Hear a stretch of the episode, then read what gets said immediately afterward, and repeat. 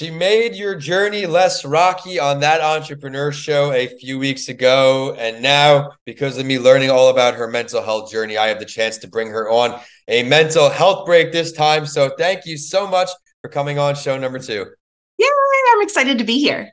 I'm excited to have you. If you missed her first episode on the series of my podcast, That Entrepreneur Show, it's in the show description. She gave a lights out performance. So I'm just expecting a good one here today as well. The show is at a mental health break on all social media, and I am at Vincent A. Lancy on all social. Be sure to head to the YouTube channel, Vincent A. Lancy, where you will find videos from today's show. And before we kick off, I have to show some love, as always, to Carlos Garcia, our show partner at Tampa Counseling and Wellness, who does so much for the community here in Tampa and beyond. They've just added a lot of new services over there. So be sure to head to tampacw.com, check them out. But for today, we're checking out Crystal's journey. She's going to help a lot of people today. Crystal, from wherever you feel comfortable, let's touch on your mental health journey. What brought you here today? Hold on, I got to go over to tampacw.com and check it out. I'll be yeah. right back. Car- Carlos is a true inspiration of mine. Very proud to call him a friend. We do a lot of work together now. He is a veteran, former fireman. He's done everything with helping people, and now this is the next step to his journey. They expanded over there at Tampa Counseling and Wellness. I I can talk about him all day. He's one of the good guys. But as far as your journey, Crystal, let's hear your story. Yeah. Um so my story my my real story i guess the story we want to talk about uh started in 2009 2010 um i got i i fell pregnant with my first daughter Madelyn Elizabeth. And at 32 weeks we went in for uh, what we thought was a routine ultrasound only to get the words that no parent should ever have to hear um, something's not right. I'm going to go get the doctor. Uh, two weeks later, my Madelyn, Madelyn Elizabeth, uh, was born via a classic emergency C section. Um, she lived for eight hours and then she died in my arms the next day. And of course, that's the Reader's Digest version. I could talk for days if you wanted I, me to. But something I would like to shed a light on is how you've shed light on this experience where something traumatic happened, but you make her memory profound, even in her short life. Let's talk about how you're doing that. I think it's very admirable. And now to see it growing the way it is, obviously, because that's how me and you got in touch for the other show, that entrepreneur show. I came across your business um, very proud of you. Let's hear about it. Yeah. So, uh, about five years after um, Madelyn died, the concept of sharing solace hit me like a bolt of lightning. And the only way I can describe it is uh, Madelyn was finally saying, It's about freaking time, mom. Let's get out of this, right. you know, hole of self deprecation and let's start helping some people.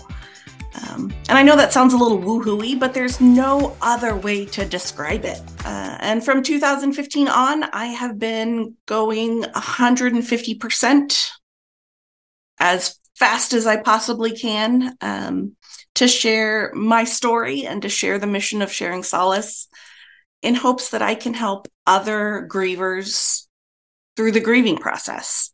Exactly. And exactly how does sharing solace do that for everyone who is not familiar with? Yeah. Uh, so we have kind of two different arms. We have the the services side, you know, uh, one-on-one grief sherpaing. We have um, speaking and workshops and all that good stuff. But the part that I that is really near and dear to my heart is the product side. So we actually have physical, tangible products. Um, and we say that our mission is to help grievers grieve and lovers love their griever through yeah, technology, great. elevated, pass alongable gifts that are wrapped in a community of strength and support. And I think the other part that I'll even give you a shout out here with where you pass these on at some point, you can pass them on. Describe that. Yep. Uh, so we have a necklace and a keychain right now. And the idea is that you keep your piece near your heart or in your pocket as long as it brings you comfort. And when it doesn't bring you that same comfort that it once did, it kind of symbolizes that you're ready to release the debilitating, all consuming, acute grief. Mm-hmm. And that is when you take out the middle token inside your locket. That middle token then goes into a new locket from our website.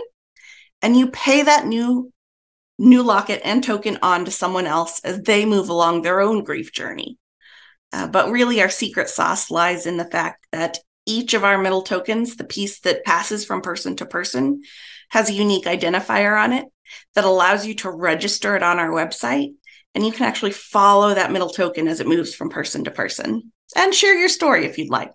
Certainly a job well done. And I think having that piece of comfort brought to somebody in a grieving time can only do nothing but improve their mental health at a time where it's as you mentioned you were in a hole things got tough. But what are some things you did to improve your mental health when the tough got going there? Everyone out there knows for me i'm a big reader. I like to go to the gym. My exercise my mental health boost. What are some things that work for you here crystal? Uh, so i think first of all that you need to you need to kind of work through the bitter before you can decide to get better. Mm-hmm. There's that quote, you know, life can make you bitter or better. I think that it's it's a spectrum and a process. You got to go through the bitter mm-hmm. and then decide to be better. Otherwise, you stay in bitter the rest of your life. Um, and it's almost like I hit rock bottom and was like, okay, I I either need to fish or cut bait at this point. Well, I I can agree. And even in my situation, it was either okay, and I use this a lot: sit and sulk, cry, why me, why me, or I turn something terrible into something a little brighter, at least for others, because I'm able to share my story, my experiences. Everyone out there, you may think you're the only one who's gone through something that's not the case. I promise. Even mine, I'm not the only person to get hit by a car. I'm not the only person to be hit by a drunk driver. I'm not the only person to have a traumatic brain injury. These are all things that I went through that there are other people out there. I've met so many TBI people just based off this show, people tuning in, which is very special. We've learned a lot today. We shared your journey. We've learned how you're helping others improve their mental health. We learned how you improve your mental health. Here now, I want to touch on before I ask for your contact info where we can find out more about you. On your mental health journey, or at least for me, I'm always a work in progress. I'm always trying to improve each and every day you find other ways in the future that you're going to keep raising awareness? You mentioned you like to share your story. Are there other areas that we can look out for to support you with?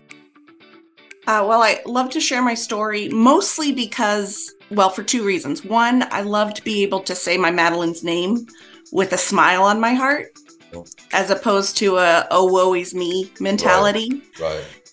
And I feel like by sharing my story of infant loss, infertility, you know, just the whole gambit, I am shedding a light and hopefully encouraging others to share their story as well. Because um, it does, I mean, statistically, I could tell you all the statistics, you know, one in four and 65 a day, blah, blah, blah, blah, blah. And also, when you're in it, you feel completely isolated emotionally you feel completely alone and logically you can know all the stats and all the numbers and they just don't mesh. Um, so what i'm actually working on right now is my take of the healing journey i guess. Um, and what i have learned through well over the last almost 14 years because i am an avid reader i love I, i'm i'm a lifelong learner I love it all, especially when I find something that I'm passionate about. And so I'm turning the bits and pieces that I have found that worked for me and br- kind of gave me an aha moment. Mm-hmm. Um, I'm turning them into, I'm calling it an experience because I hate program or challenge or anything like that. I'm calling it the feel your bleeping feels. I love it. I can't wait to hear about when it's released. We'll have to get the information to share it the network. But I can't thank you enough for having the courage to share your story again and again to help everybody out there. Where can we find you online? Uh, sharingsolace.com is the best place to find me. All of my contact information is there.